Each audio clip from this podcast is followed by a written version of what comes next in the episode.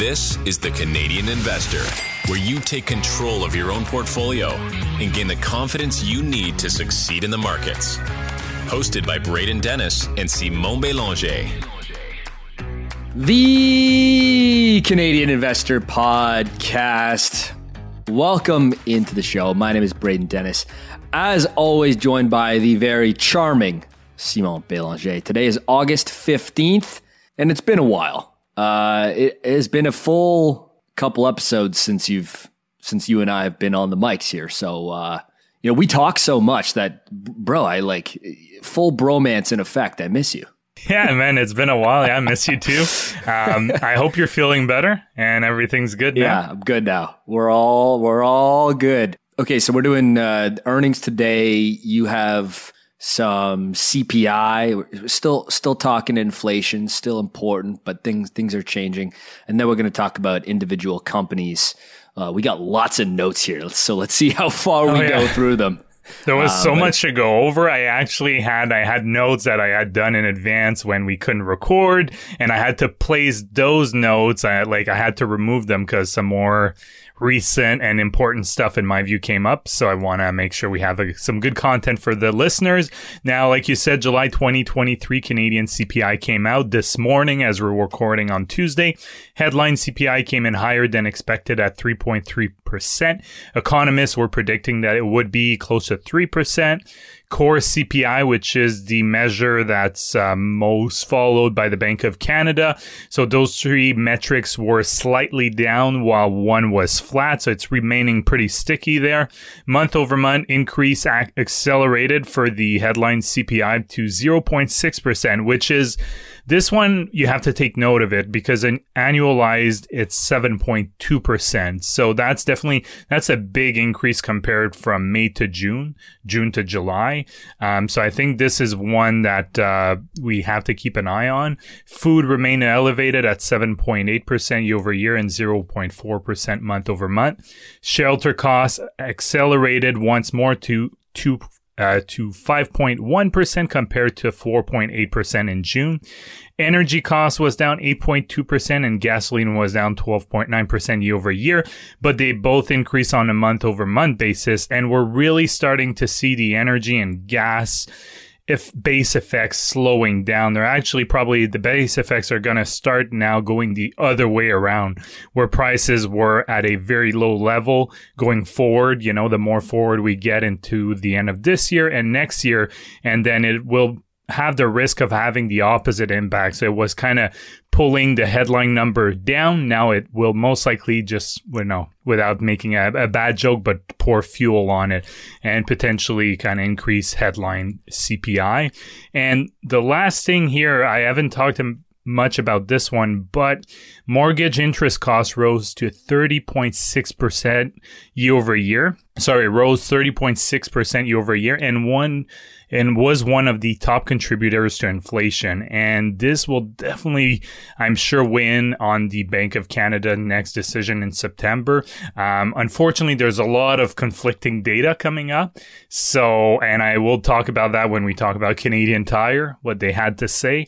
Um, there's a lot of, you know, on the one hand, inflation seems to be picking back up, but on the other hand, you're seeing the softening demand of the overall economy.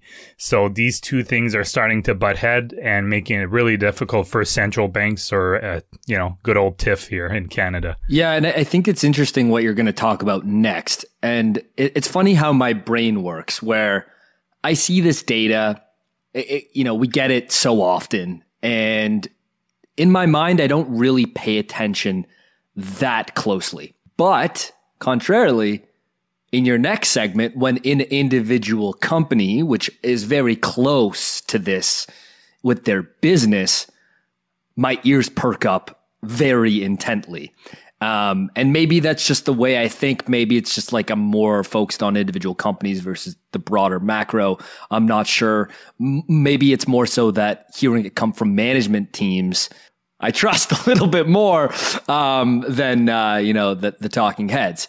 So let's get to that. But before that, every year there is a overplayed saying that is used everywhere in financial news.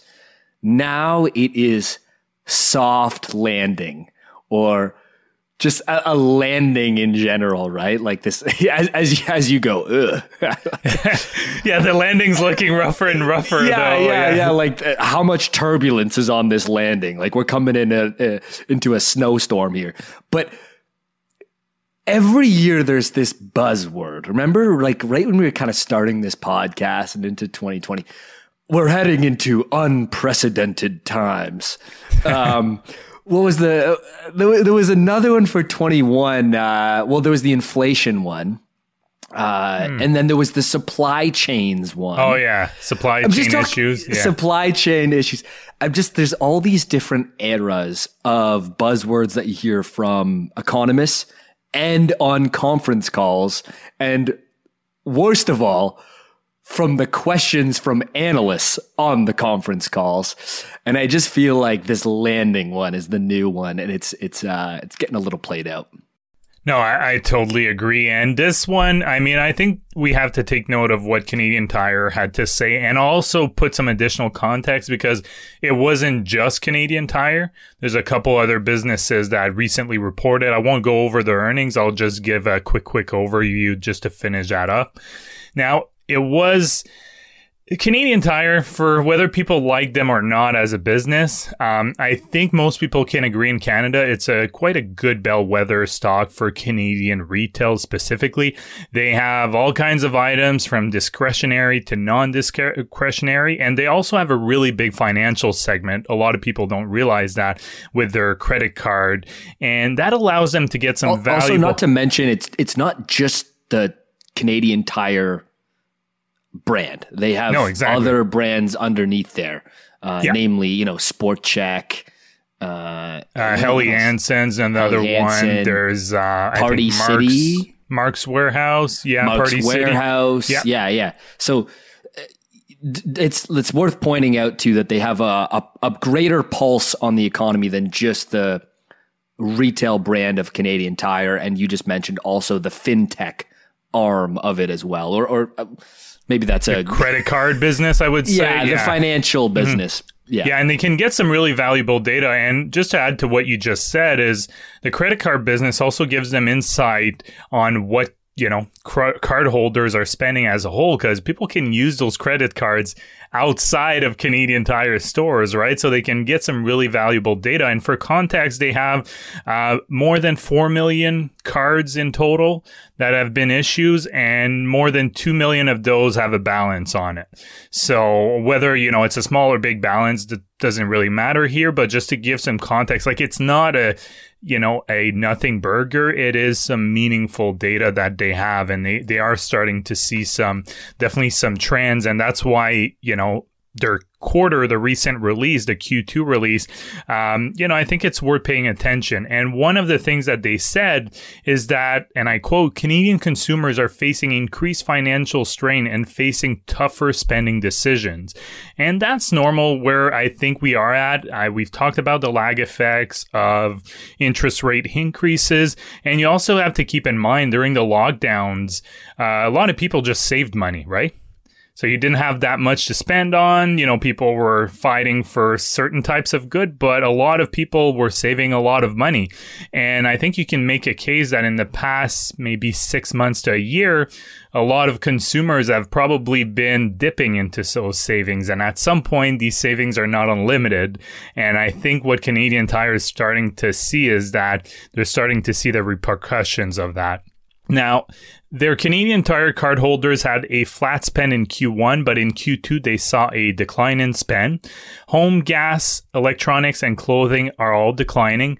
Travel, dining, and grocery experienced lower growth rate as a quarter progressed.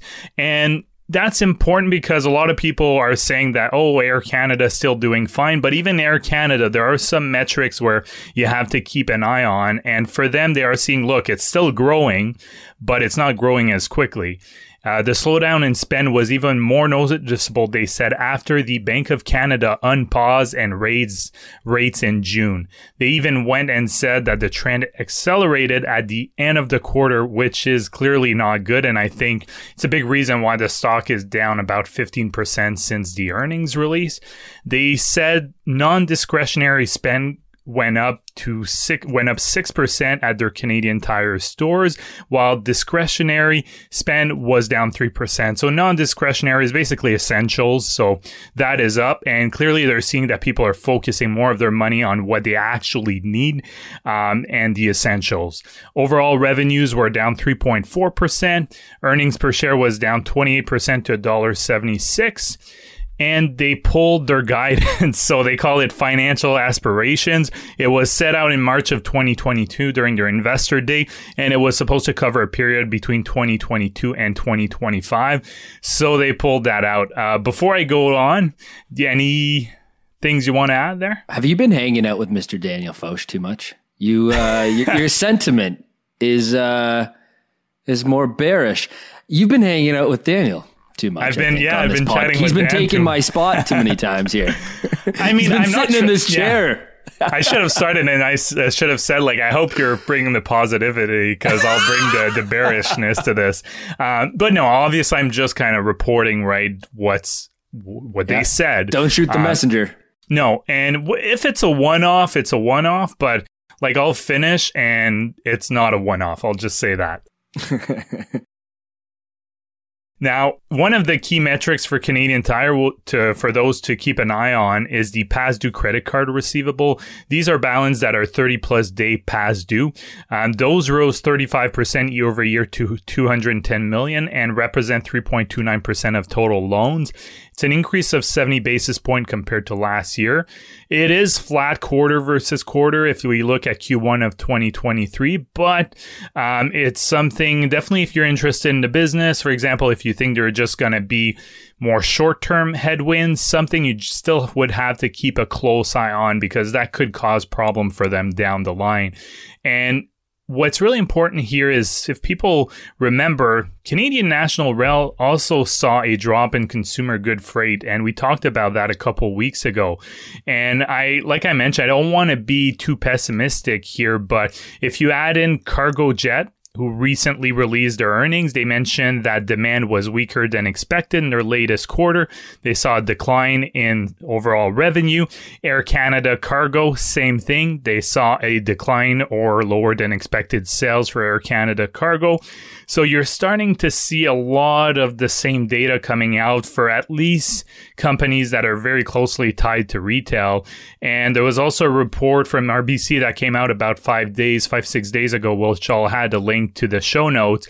And they essentially mentioned the same thing and also mentioned that overall spend on restaurant although it's going up, uh, it's because the higher price and not the amount of visits by consumers. And they also said that it seems like travel has actually peaked and seems to be uh, definitely slowing down a little bit, which kind of lines up with what uh, Canadian Tire said as well. Travel i mean that makes sense. I so much like pulled forward catch up demand. Um, but I, I still like the outlook on it long term these are not, all not too depressed now yeah, yeah yeah you know these are all really useful signals that like i said when it's coming from an individual company both in their financials in their specific KPIs, in their transcripts from the earnings calls, and in their guidance, I listen. And so this this data I find extremely interesting, especially one like something like Canadian Tire. Like you, you know, they have a good kind of consumer pulse, but they also have a great pulse because of their financials division.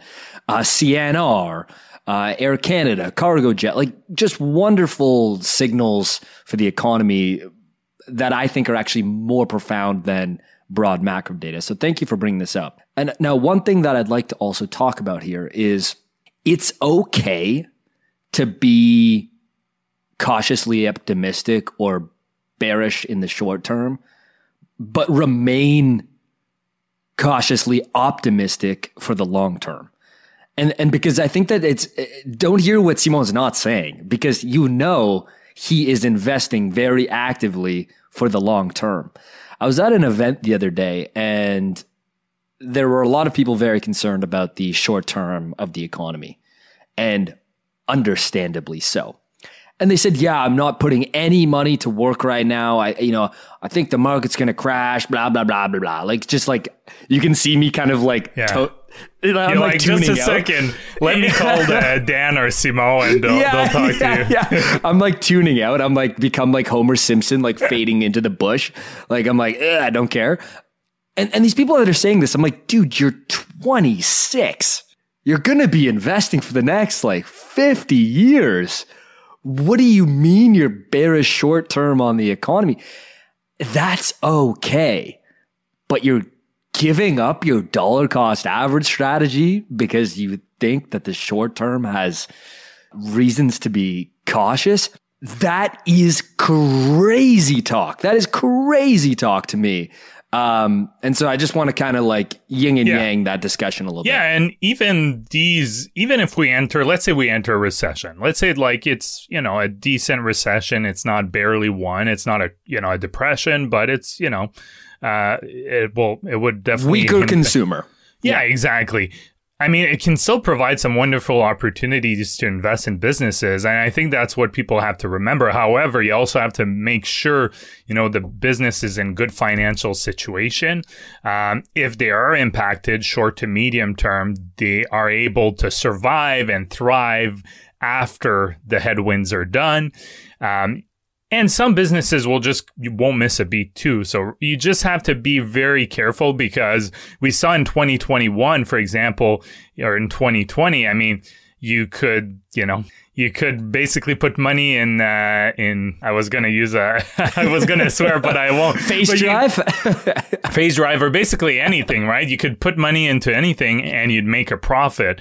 And we're in a very different situation. And I think it, it will create some opportunities, but there are also going to be some pitfalls. And you have to make sure you have conviction, you understand the business as well. And if you're overwhelmed by that, then consider maybe an index fund because then it'll give you some broad exposure. Uh, it will d- automatically diversify you and you can rest well at night without worrying about, you know, individual holdings that you have.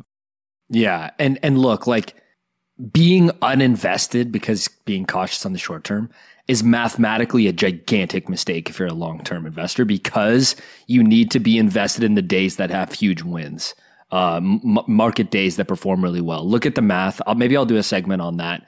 Like, you know, what happens if you're uninvested in like the best five days of the year is like a negative return. Like the, the market could be up like 15% year to date and you were uninvested during the five best days of the year, you could have a negative return.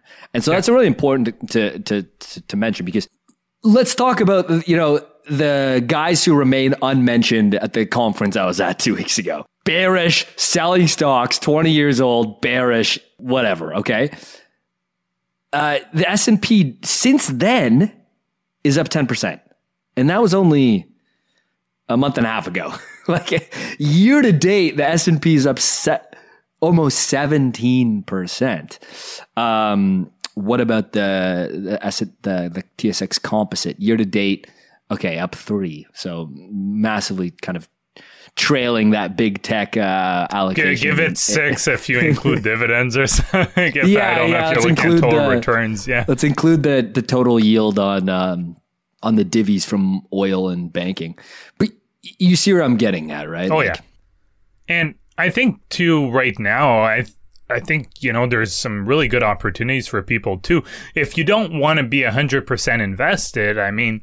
It, it's not an all or nothing, right? You can be if you you're more comfortable keeping a little bit of cash on the sideline or a bit more. I mean, at least it's yielding something more than the official CPI print. So you're getting real returns on cash, and if you want to have that and pounce on opportunities, so you can't say you know, going back two, three, four years where you could park money in cash, well, you'd be losing on it. Right, right now, you're gaining a little bit, probably not that much, and depends what your cost of living is at the end of the day. But you do have different options that are available to you, and it doesn't have to be an all or nothing. You know, you can keep ten percent in cash if you prefer to have that dry powder to be ready to invest. I mean, you're getting five, five and a half percent on your cash right now if you you place in the right places.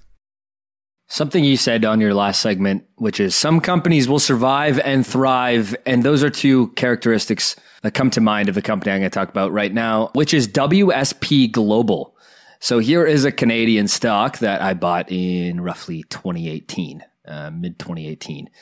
It has performed incredibly and is performing incredibly today. The business is doing exceptionally well. I, I feel like I talk about it a decent amount on the podcast, but really not probably enough given this is a fairly large position for me and I haven't been adding more, but it's because it just keeps performing, right? And that's that's the old paradox that investors always have. So WSP is a uh, global engineering firm, but they are based in Canada and trade just exclusively on the TSX. Their main five business segments are transportation and infrastructure, property and buildings, earth and environment, power and energy, and industry revenue. And so you can see they're very diversified in their services and what they do. The largest segments are around like property, buildings, infrastructure, and earth environment. So very like very typical civil engineering firm. They've historically grown around mid single digits organically but they do a lot of M&A. They do tons of acquisitions on a global basis, uh, North America, Europe, Asia, all over the place. And they've done a really good job of rolling up these services in this very highly fragmented world of engineering. So in their latest quarter, they had a nice uh, 9.3% organic growth number. Their service backlog grew 25%. This, this is you know, work to be done uh, that they're that they're uh, going to be billing in the future. That is a whopping 14.3 billion in backlog. Total revenue grew 28.7%. So nearly 30% on the top line being sustained, which is like he keeps accelerating a little bit. And 30.1, 31.5% growth in operating income. So margins are expanding, uh, growing extremely fast, 9.3% organic growth these are like, you know, best in class numbers for this business, which is, you know, later in its maturity stages. So that's pretty interesting. Um, some acquisitions are really paying off with some key players in the earth and environment segment. I remember last year they bought Wood, which is a very well known environmental consulting firm. The year before that, they bought Golder, which is probably the de facto uh, engineering uh, for Earth and environment um, in in North America, at least engineering firm. I think that was they bought that for two or three billion at the time. And I have graphed here, which you have on the screen here for the wonderful people watching on jointci.com. The two segments of public sector versus private sector revenue, you can see how much they're, well, both of them have grown at a you know, double digit clip. But look at the private sector revs uh, really grow now for the first time above the public sector. So public sector being jobs for government and private sector being winning jobs for uh, for businesses. And so that's been a huge, huge growth engine for them over the past five ish, ish six ish years, uh, and primarily due to acquisition. Uh, this stock's also doing well because they increased guidance, so they're raising guidance on revenue, EBITDA, and organic growth for the end of the year. So uh, survive and thrive. Uh, you know, among tough, tough consumer env- environment, the built environment has still lots of uh, lots of legs here.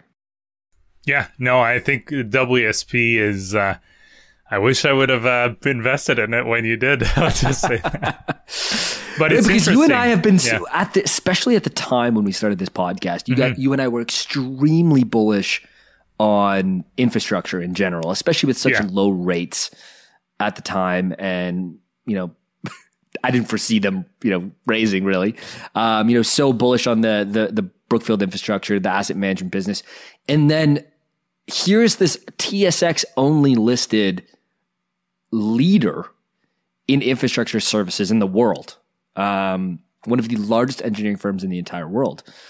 Uh, now they're bigger than AECOM. So yeah, is there and is there bigger? Is there a bigger civil well, they they probably need to uh, uh, give an assist to SNC Lavalin, who shot themselves in the Chopped foot years the ball, ago. yeah. yeah, exactly. they had, uh, I would say, they had the leadership position maybe a decade ago, and then they just fumbled. especially uh, in energy yeah. and power, especially there. Yes. They they were everywhere, and then all those scandals happened, and they're just a shell of themselves. I haven't looked at SNC Lavalin in quite some time, to be honest, and uh, I mean, They're lucky that they have such tight ties with the Canadian deuterium uranium technology, which is Canadian uh, nuclear power technology. okay, Like they yeah. have like actual patents on like Canadian reactors. They've actually uh, performed quite well in the Has last it been a bit year. of a turnaround? Yeah, yeah, and definitely. I mean, it's gone up and down, but uh, if you look one year out, I mean, it's almost uh, like not quite double, 50%. but pretty close. Yeah, Yeah, uh, They had- they were going sideways for a long chart time. Is that stock chart is so yeah, yeah, disastrous? oh my uh, god! Let me spell. Yeah, and I will be clear. the last year, if you zoom out more, it's uh, it's a bit more of a roller coaster. Yeah, uh, no, they're lucky because they have uh, deep ties with with nuclear, and so they have you know kind of a base backlog backlog that's like pretty hard to disrupt. But yeah, so here's W. Hey, it's not too late to get on the train. I think it's actually pretty fairly valued here today. Yeah. Now we'll move on to a non-business or non-earnings update. So it's pretty big news. Did you hear about that? PayPal launching a stablecoin called PY or Pi USD, as a lot of people call it. Yeah, I saw the. I, I heard people chattering about this, uh, and more so transcripts from the earnings call about this. But I, I'm a complete noob here, so you you let me know. Yeah, I know it'll be quick. So last week, news came out that PayPal was launching its own stable coin. Um, it's I would say it's the first kind of major company to launch one since Facebook had their Libra or whatever. What was it? I think it was Libra, Yeah, right? Libra. Yep. and that that got. And Libra originally was supposed to be tied to a basket of currencies, so it wasn't just a stable coin with the U.S. dollar, which is the case here.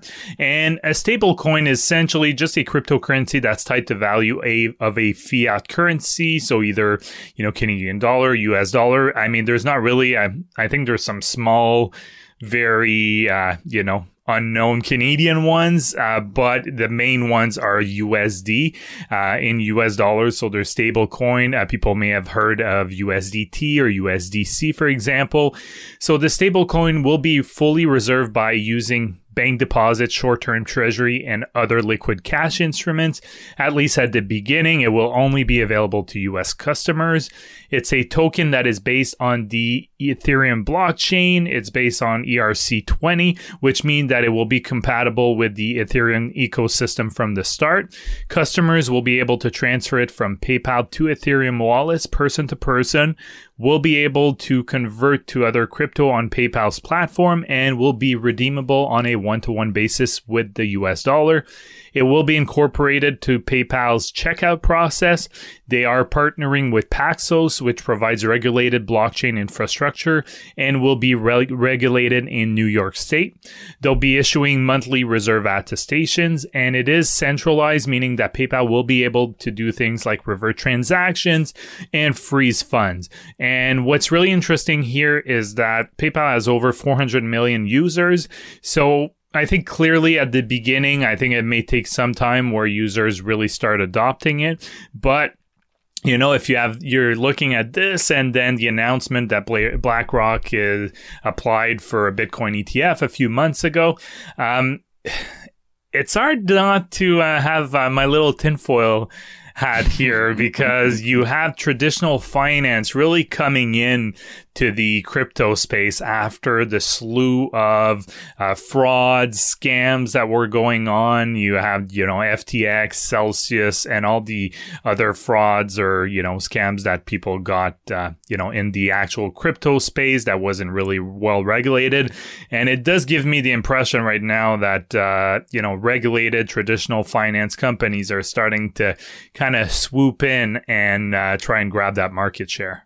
Yeah, this is fascinating. Maybe I'm just so lost when it comes to, you know, things being built on the Ethereum blockchain. Can you give me like the explain like I'm five? Maybe that might be even generous. Explain like I'm three like what what PayPal is doing here? Well, I mean, I, I, it's probably as good as um, I'm not sure to be honest. Their their end game here. Obviously, the settlements will, are happening extremely quickly. So I think that's one of the okay. main advantage with a stable coin is you have almost instant settlement, and within their platform, at least uh, exchanging value. So if I use their Pi USD and you're a merchant and you accept that, um, they were saying I believe that there's going to be zero fees on that. So there is a somewhat of an incentive for merchants to be accepting that. And I mean, it does allow them to potentially open up some other businesses in the future that would be, you know, whether they're interacting with other stable coins, um, like USDC is uh, the biggest regulated one, if you'd like. Yeah, I think that's my best guess. Um, I'm not sure what the end game is for them, but um, yeah, that's as much as I can say. I'm not an expert in this field whatsoever either, so I would love to go in the technical detail. But the reason why they chose the Ethereum blockchain is because the developer base uh, is there. So right. people can talk about all these other kind of, you know, blockchains. The issue with the other blockchain is that there's not as much developers using it and familiar with, I think it's Solidity or Solicity as the language, uh, the coding language for Ethereum. So that was um, their main reason for using the Ethereum blockchain. An underrated network effect of any technology is developer ecosystem. Um, it truly becomes a network effect because you got to know the languages which other people are using so that if there's opportunities to work on it, you know the language. Or if you're looking for a job, you're not going to go la- learn a language that is not in demand. Um, and so real deep network effects build on top of developer ecosystems. So this is this is interesting. I guess we'll just watch with our tinfoil hats that touch yeah. the ceiling. yeah, exactly. Um, yeah, I mean, it, it, you take note, and obviously PayPal also announced a new CEO. I didn't have that in my notes, but uh, I think he's from um, Intuit, if I remember correctly. Uh, okay. Yeah.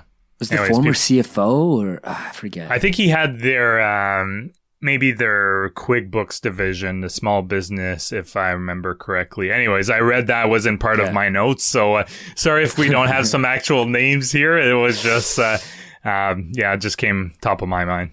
PayPal's new CEO has a big turnaround job. Intuitive executive Alex Chriss with two S's on the end of Chris. How exotic. Uh, very cool. All right. Well, We'll watch tinfoil hat crinkling on yeah. the ceiling at the moment. uh, Constellation Software. I'm going to keep this really quick because the results are boring and beautiful as per usual. Uh, the two KPIs I'm going to focus on are, uh, you know, revenue and organic growth, and then I'm going to talk about the two acquisitions that are pending because I think these are the most important updates. So, 26% top line growth, 5% organic. So you can see how much those acquisitions really contribute to their growth. I have a revenue by segment on a quarterly basis there on the on the chart that you can see there from beautiful finchat.io. And so is that a nice looking chart, would you say? This is quarterly, by the way. That's not annual growth. That is quarterly yeah, growth. Yeah, it's nice, uh, nice little chart for sure. Yeah. Smooth line up and to the right. Okay, so Empower and Optimal Blue. These are two different businesses that are pending acquisitions.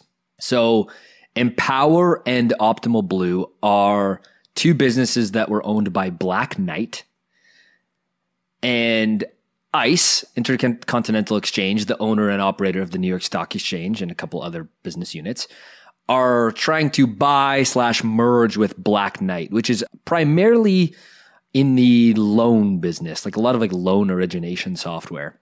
And Empower and Optimal Blue are two software businesses, software as a service businesses that sit in there. Now, a sticking point with the deal was they had to sell Empower uh, for the, you know, we're in a pretty like tough, large acquisition regime. Simon, would you agree? Like, it's pretty like every single acquisition has faced a lot of scrutiny. Is that a fair assumption?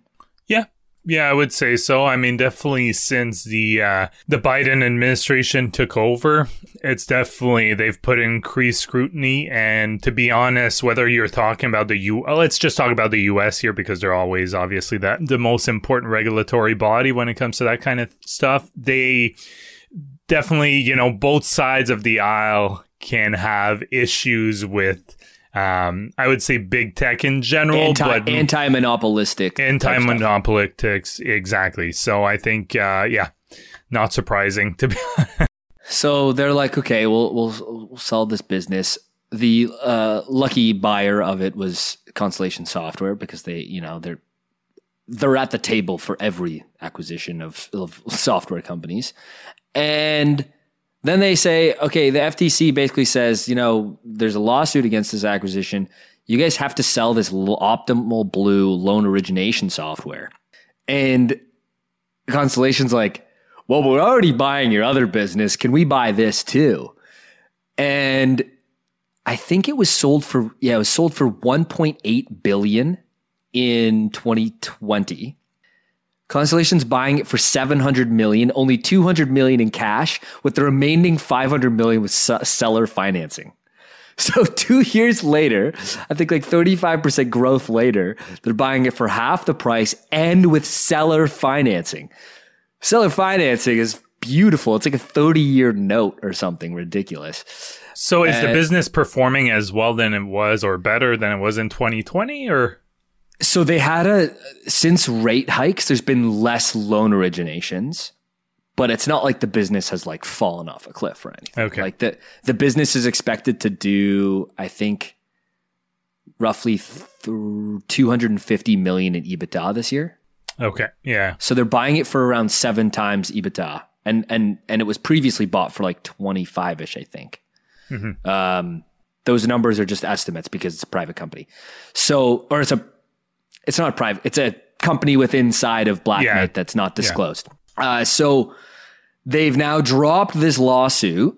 The U.S. Uh, August seventh, U.S. Federal Trade Commission uh, told the federal court it wanted to drop its lawsuit against the 11.7 proposed acquisition of data vendor Black Knight by New York Stock Exchange owner Intercontinental Exchange as the sides try to negotiate and close this deal.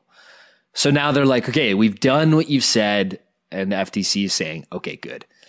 Um, and so that that gives you a lot of confidence as a Constellation Software shareholder that these deals of Empower and Optimal Blue are going to close because they are dependent on the acquisition of Black Knight by ICE. Sorry if this is a little bit confusing, but um, trying to make it as quick, trying to make it as easy as I can. Uh, here is a quote from I dude, there's this guy. If you're if you're a Constellation software shareholder and you do not know the Tenth Man blog, it's called the Tenth Man. Just search it up on on Google. It's a Substack blog. The tenth, like ten, the number tenth man. He has the best write ups on this business in the world. I am convinced of it. And he wrote something very fascinating here. I don't know what the Empower details look like, but my educated guess would put it at an EV to sales multiple of around one times. So they're paying one time sales to buy Empower. That's par for the course for large vertical market software. While Empower looks like a good transaction, I find the Optimal Blue deal way more interesting. From the 10,000 foot view, quote, it looks like Constellation is taking this business at gunpoint. I just thought that was quite fascinating. And uh, it's funny, right? You have this rare situation where management team is incentivized to sell this asset to make this deal go through, and Constellation's picking up uh, picking up a great asset, which is probably the worst timing for them to sell that asset when you think about it, because you know we you made a point where like people anyone you don't have to be in the mortgage industry to know, and the US is the same. You know, origination and anything related mortgage is way down compared right now compared to 2020. and compared to 2021 and probably even compared to 2022. So obviously you're not going to be able to get a premium on the business. And then you add that any potential buyer that would need financing to buy this, they're looking at higher financing costs if they need financing from financial institutions. So it's kind of the perfect storm for the constellation side, but a bit of a head scratcher for the sellers because they are, you know, it's the it's kind of a distressed seller. Yeah, exactly. It's almost a worse environment to be selling that kind of asset. And, you know, maybe that part of the business won't do super well in the next year or two, but at some point rates will go down and mortgages will pick back up and then Constellation will look like they made And it's still a SaaS a business. So it's a subscription yeah. business, mm-hmm. right? So it's not like their cash flows fall off a cliff just because there's no. left less loan. I'm sure it'll be impacted a bit, but yeah, right. like you said, but it'll probably pick yeah. way back up in the future. Yeah super funny. Uh, you have like it's the same with anything, right? You have this. Dis- I wouldn't call them a distress seller, but they're like a forced seller, and that's your opportunity, right? Yeah, yeah, and uh, that leads us to my next uh, earnings here. Uh, Brookfield Infrastructure Partners that uh, released their Q2 earnings, and you know they have said similar things in the past few quarters where um, they have this recycle uh, capital recycle program where they essentially take assets that are more mature that they optimize um, that they don't necessarily see long term as part of their asset mix. And they'll sell them use the proceeds to buy something else that they find undervalued. And then they kind of do that over and over again and one thing that they've been mentioning over the last few quarters is that um, there's still strong demand for their asset, but it is taking a bit longer to close deals because of higher uh, financing costs and less potential buyers. So I think it's something to, to keep note. Now, the stock was down close to 5% after the earnings release. Uh, not sure why, because overall I thought the quarter was pretty good, to be honest.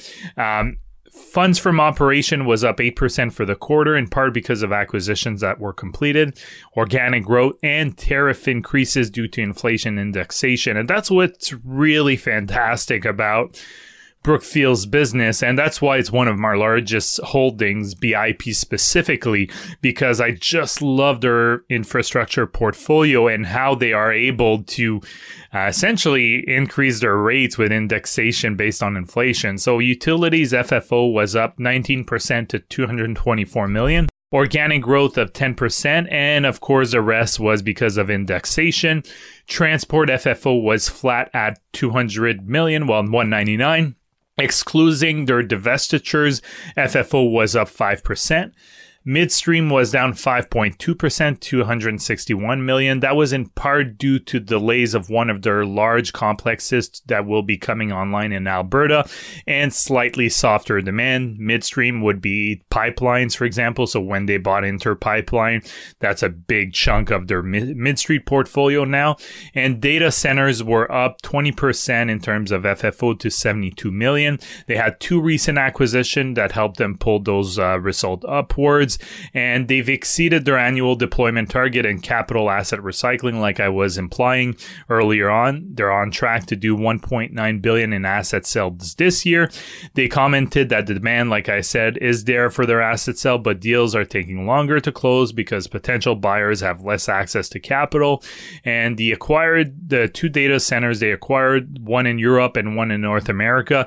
It actually helps them diversify their data center assets because uh, they had previously only had assets in South America, India, and Australia when it came to uh, data centers. So um, overall, I think a really good at quarter for Brookfield. Uh, it's one of the reasons I have a big weighting in my portfolio for infrastructure through Brookfield is because I think whatever happens with the economy, short of a financial collapse, um, which I don't think we'll have, but you know, I guess it's a non zero chance. Short of that, I think Brookfield Infrastructure Partner will just be chugging along. I mean, they may have a bit more trouble selling assets, like they said, but overall, I think the results should be, uh, you know, just steady steady growing you know it's not gonna be exciting but it's just gonna be steady as she goes yeah, like utilities, transportation, midstream, uh, data infra. These are a lot of like very steady cash flows, a lot of regulated regulated returns, especially in utilities. You talked about it, the returns being indexed. Like you mentioned, if there's a downturn, that's actually when this business thrives. Uh, they have been very opportunistic. Uh, I'd say the entire Brookfield mothership has been when they see assets trading at a deep discount. Remember when pipelines were? Oh yeah. No one. Remember when no one liked pipelines? What did they buy? Inter Pipeline for like a yeah. bag of hockey pucks. Well, they paid a, a premium. Baseball? Yeah, remember they made an offer, got rejected, then they came back, made a higher offer, but I think they held a pretty substantial yeah stake in him. They already, already. had a pretty big stake, yeah. Yeah, and the reality is, like, I don't know if it's going to change. Maybe if we have, you know, a poli- we see political changes in the U.S. or Canada in the next election cycle, that's possible. But right now, it's very hard to build pipelines. Extremely hard and the consumption for whether it's natural gas or whether it's uh, oil in the world it's not really showing signs of slowing down and you know it will eventually but the reality is that you know if the demand stays up there and a lot of the older pipelines may need to be decommissioned um, or at least have some heavy maintenance work I think it's a pretty pretty good asset to be holding. So I think it was a pretty smart move by Brookfield to. I mean, I've said it before, but I'll say it again. I think it was a smart move for them. I I know pi- the pipeline business less than the utility business um, when it comes to like ele- electricity utility or a water utility, but when they have big capex expenditures like that, it goes into their rate case, and you actually want to have huge capex hits, basically. Uh, and I'm not sure if the pipeline business is the same where it's regulated like that. But like if you have a huge capex like upgrade year on your utility, you build that into your rate case and you get paid for it. And so uh, that's a beautiful thing uh, when it comes to the, the utility business. I, just, I don't know if pipelines work like that. I want I we should we should get a pipeline uh, expert on here on the call.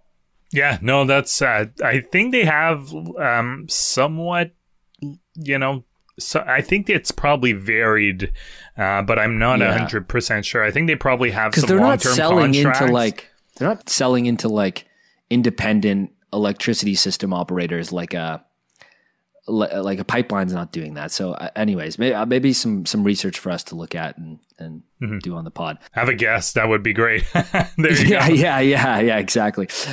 Good stuff, Simon we have some more stuff, but let's leave it for next week. We got, yeah. uh, you know, this, this is always a million. A lot of stuff happened in the last like ten days. Like I thought I had my I notes for set. one week. Yeah. I had my notes set, and literally, I, I was like, "Oh, won't have to do too many notes for this one." I ended up like redoing half of it because there was some uh, really important news that came up. Well, we got more to talk about. These news roundups are every single Thursday, um, and and we're here to we're here to hang out with you. So come come on, hang out. If you haven't given the show a five star review, we really appreciate that. You can do that on Spotify by pressing the you know on the homepage of the podcast. There's a little review. I think we have 4.9 stars. Go ahead and smash a five. Like at what point does it round back up to 5.0? Like, is that even possible? like, hey, Spotify, if we have enough fives, will it round up to 5.0? That's what I'm really just dying to know. Uh, there's a lot of reviews there, and the fact that we have that many five, four point that, we're at five four point nine, that's pretty that's pretty sweet. Um, and if you're on Apple Podcasts, then smash that uh, five stars, and then you can also write a little comment. It helps other people find it. Pumps that algorithm, you know. We got to pump that algorithm. More people hear the show. Thank you so much for listening. We'll see you in a few days. Take care. Bye bye. The Canadian Investor Podcast should not be taken as investment or financial advice. Braden and Simon may own securities or assets mentioned on this podcast. Always make sure to do your own research and due diligence before making investment or financial decisions.